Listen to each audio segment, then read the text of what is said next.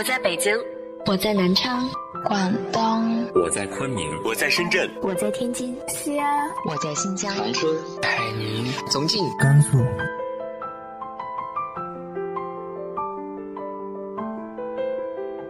这里是 FM 幺八零八四，昨天的你的现在的未来，我是主播背着吉他的蝙蝠女侠。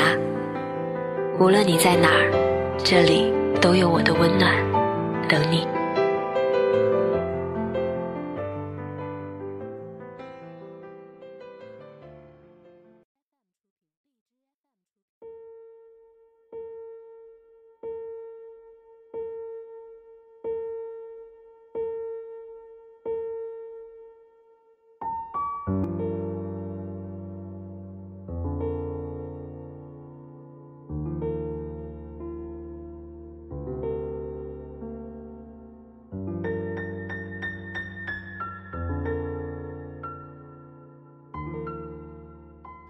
嗨，亲爱的你，晚上好。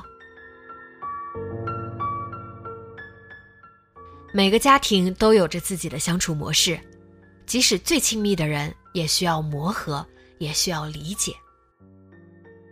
今天和大家分享的文章来自于祝宇杰的《母亲和女儿之间的关系，永远是那么微妙》。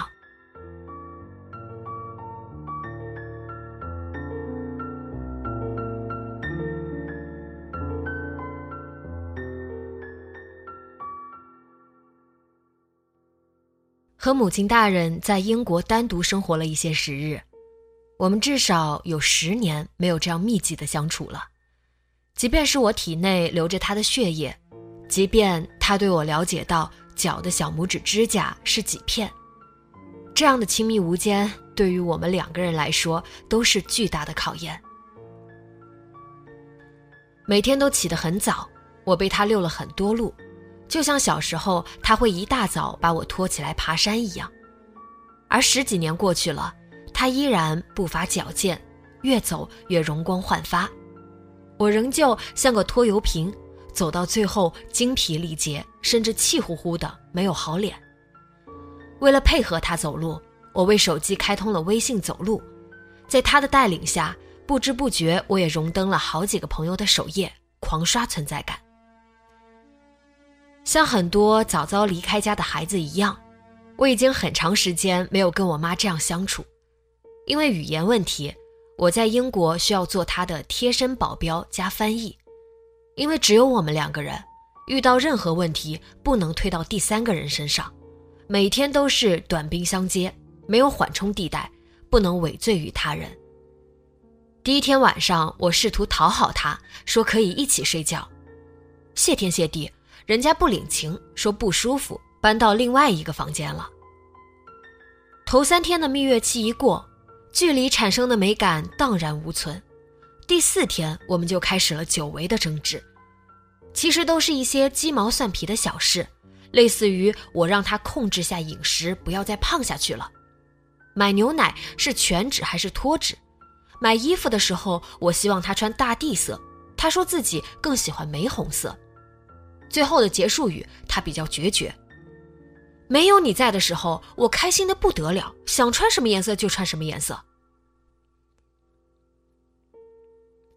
周末的时候，我们在海德公园野餐，感觉他已经厌烦了我，坐在草地上举着手机跟自己的闺蜜视频，整整两个小时都当我是空气。后来给我拍照的时候，又开始批评我不要驼背，要收腹。这让我想起了青春期的时候，我跟他的矛盾最多。他对我横挑鼻子竖挑眼的不满意，我就觉得他不成熟、任性，总对我不满意。有时候我做了觉得可以让他自豪的事情，可他表现出视其微不足道。可今天的相处，我发现我们的角色仿佛交换了，我好像在用当年他对待我的方式在对待他。自己不免吸了口凉气。家庭相处模式对子女的影响是深层次的，有时候父母真是你的照妖镜，照出你的基因和原型。在这个世界上，往往让我们心碎的都是生命里最重要的关系。小时候，他对我学业严厉，我内心是有畏惧的。到了青春期就不一样了，嘴巴说话也利索了，尽管有点怕，可是敢还嘴，也敢拒绝，更敢反击。两个人针尖对着麦芒。青春期的孩子与原生家庭的冲突是普世的。青春期就像一场感冒。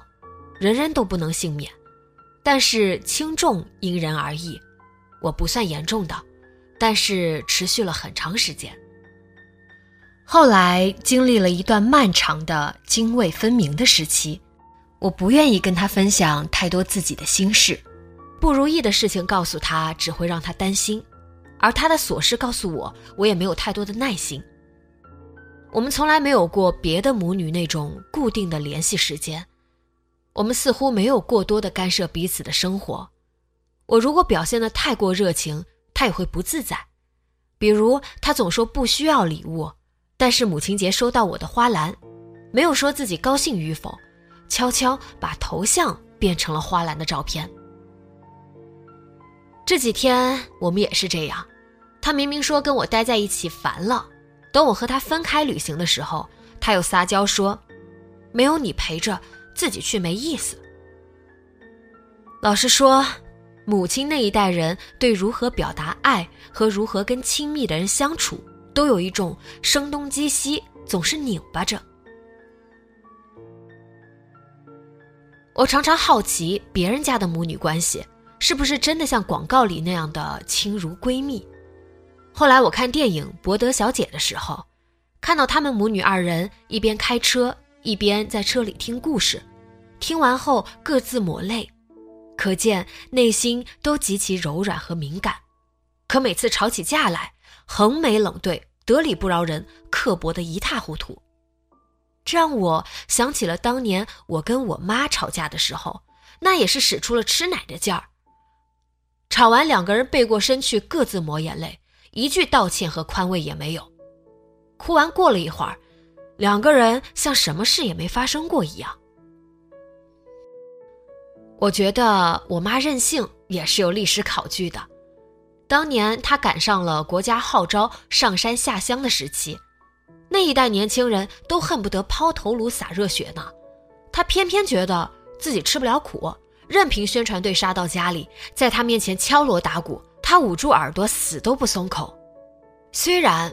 后来事实证明，他当时的任性是对的。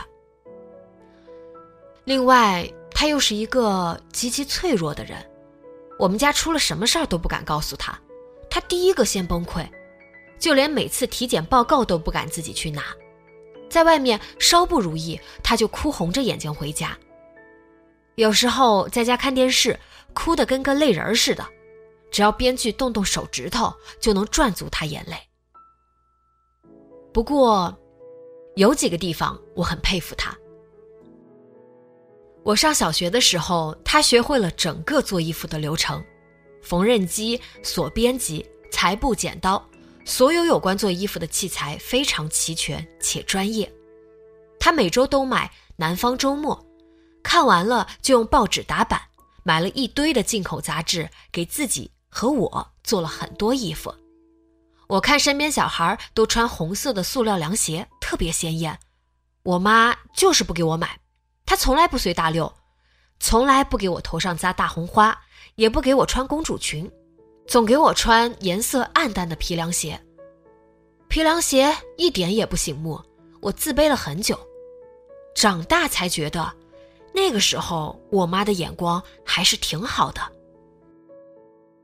他总跟我说自己小时候成绩特别好，我不信，因为每个父母都用这个方法骗自己孩子好好读书，让他们误以为自己继承了聪明的基因。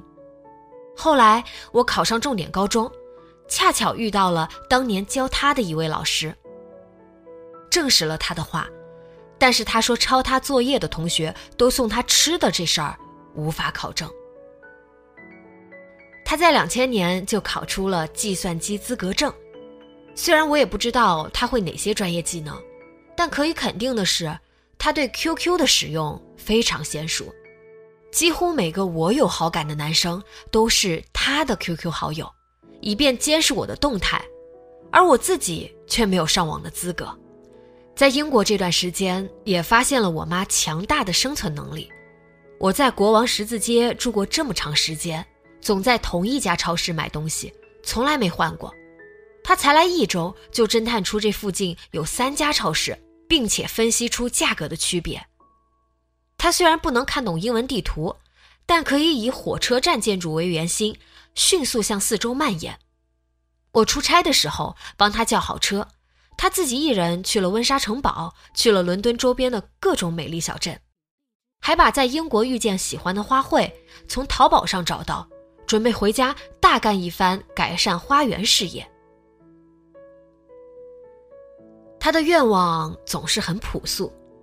我从来没有听到他有什么奢侈的、超出能力范围的欲望。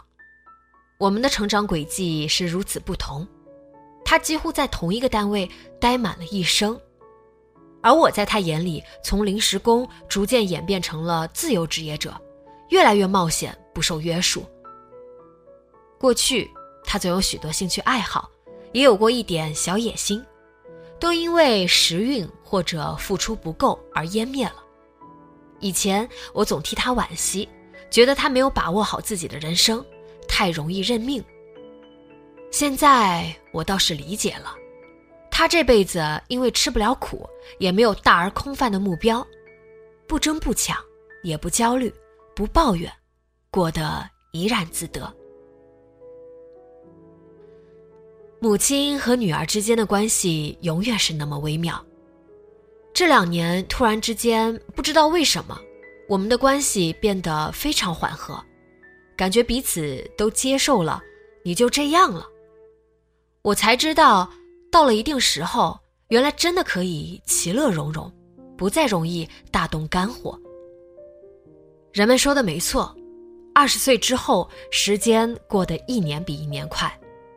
我妈虽然体力依旧很好，可是走路已经有点笨拙。身材也终于守不住的发福，我好怕他活着活着破罐破摔。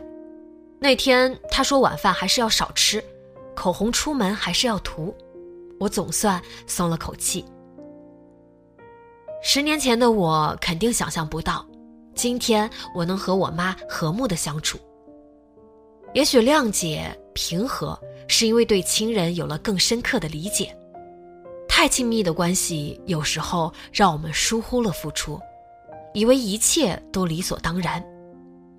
王朔在《致女儿书》里表达过，大概就是说，没有人天生该对谁好，哪怕是有血缘关系的人，你不付出的话，照样什么也得不到。李安也说过类似的，我做了父亲，做了人家的先生。并不是说我就可以很自然的得到他们的尊敬，你每天还是要来赚他们的尊敬。人和人之间，哪怕是最亲近的血缘关系，都不是白来，没有付出和爱，母亲和女儿都配不上这么亲密的称谓。